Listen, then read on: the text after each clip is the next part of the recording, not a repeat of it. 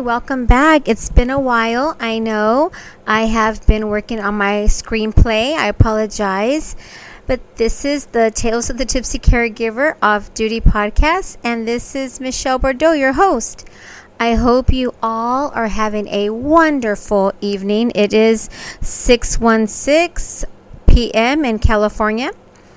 I hope you are having a wonderful evening and maybe grab a cup of tea or an iced latte if it's still warm. It's actually, I have my air conditioning on, so it is actually still uh, not, I wouldn't say summer weather, but it's not quite fall yet here in California, but I am enjoying it.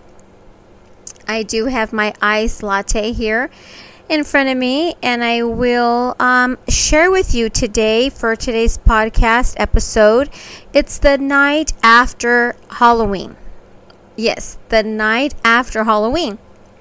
I have a really fun memory. I had just began taking tango lessons. Maybe it had been a couple of weeks. And they were having, there was talk about they were going to be having a really fancy Halloween gala. And of course, my friends that we were attending, you know, the we were learning how to become tangueras, which is a tango dancer. We thought, of course, we have to go to mingle with the other dancers to get to know them and to practice. So I, we thought, oh my goodness, what are we going to wear to this awesome tango Halloween gala.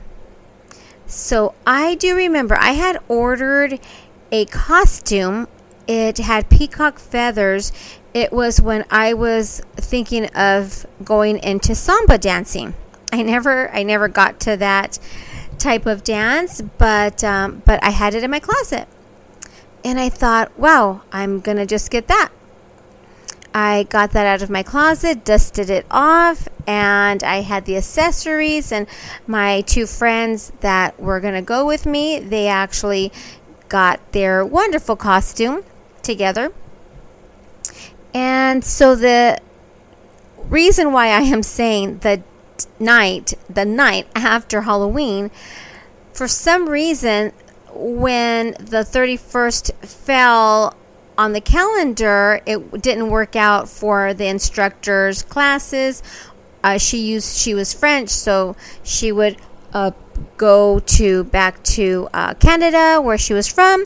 So I'm thinking my memory, if it serves me correctly, I believe that she did actually had to go back to Canada.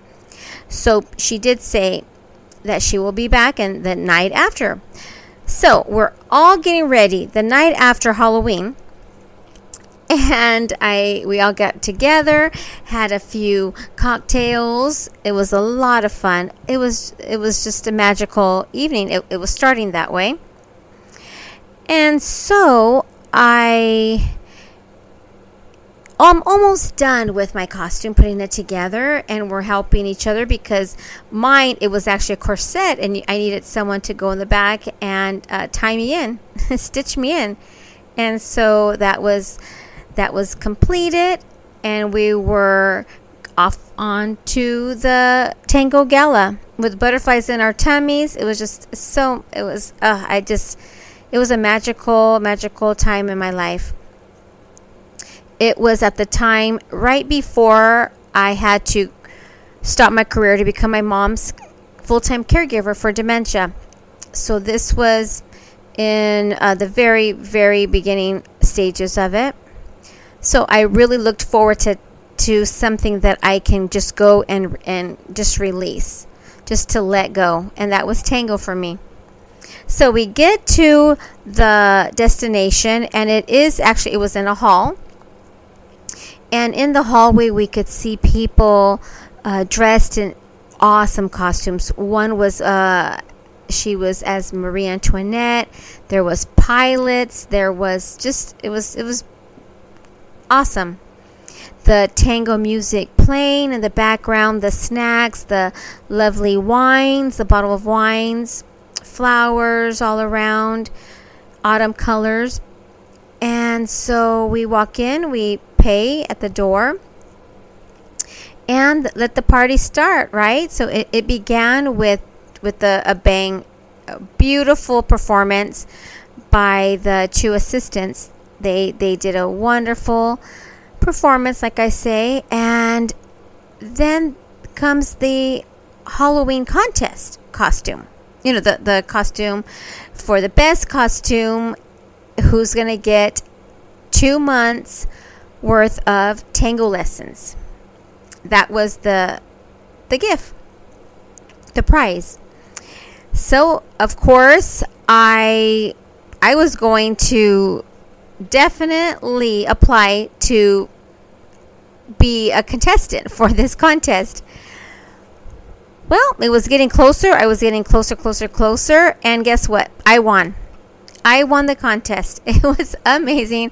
I received two months of tango lessons, which led me to becoming uh, one of their uh, tango groups. So we did perform, just it, it, not too many uh, gigs, but uh, we did actually perform. So it was it was lovely, awesome time.